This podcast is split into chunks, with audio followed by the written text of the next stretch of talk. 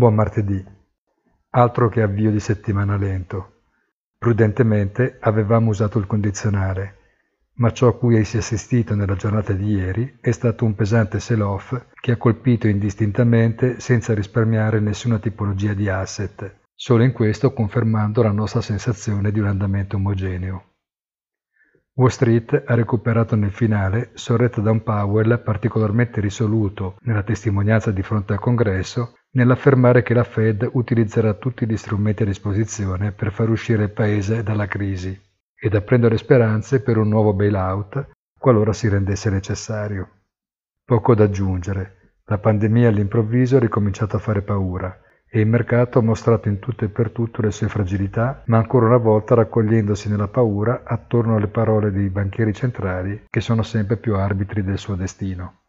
Lo scenario non è edificante e per mantenere l'equilibrio su una corda sempre più stretta lo sforzo si fa sempre maggiore. Il recupero del dollaro ne è prova. Una figura in una giornata come quella di ieri non è una performance memorabile. Buona giornata a tutti e come sempre appuntamento sul sito easy-finance.it.